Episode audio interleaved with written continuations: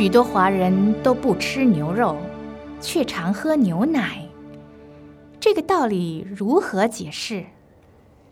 因为在中国这个古老的农业国家，在过去没有机器耕田，都是用老牛来脱犁，所以老一辈的人把老牛当成是自己的好朋友，当成是一种对我们很有恩德的动物。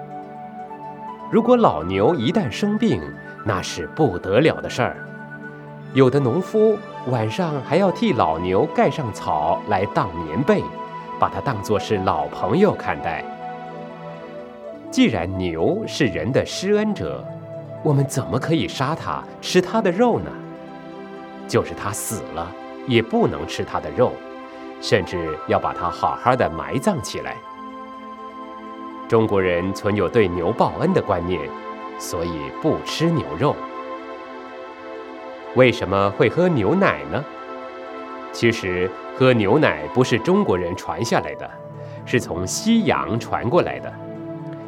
西洋人有喝牛奶的习惯，这个习惯传到了东方，很多国家都学会了喝牛奶。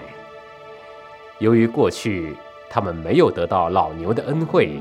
也不知道对老牛报恩，所以他们吃牛的肉，这是东西方习惯不同的关系。了解这个道理以后，我们最好是喝牛奶就可以了，千万别吃牛肉。